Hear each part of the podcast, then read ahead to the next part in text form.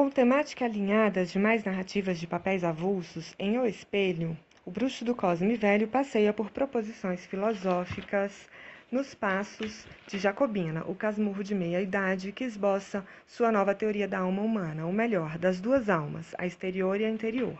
Seu argumento começa no momento em que é nomeado alferes da Guarda Nacional, alcançando prestígio social e passando então a experimentar contradições entre vida pública e privada.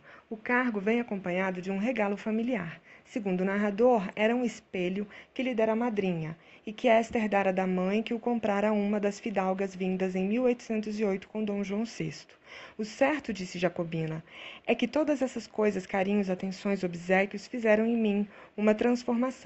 O alferes eliminou o homem.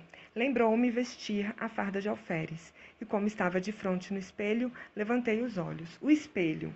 Terceiro episódio de Contos de Machado, quinta temporada do canal. Agradeço a audiência, deixe seu comentário até o próximo episódio.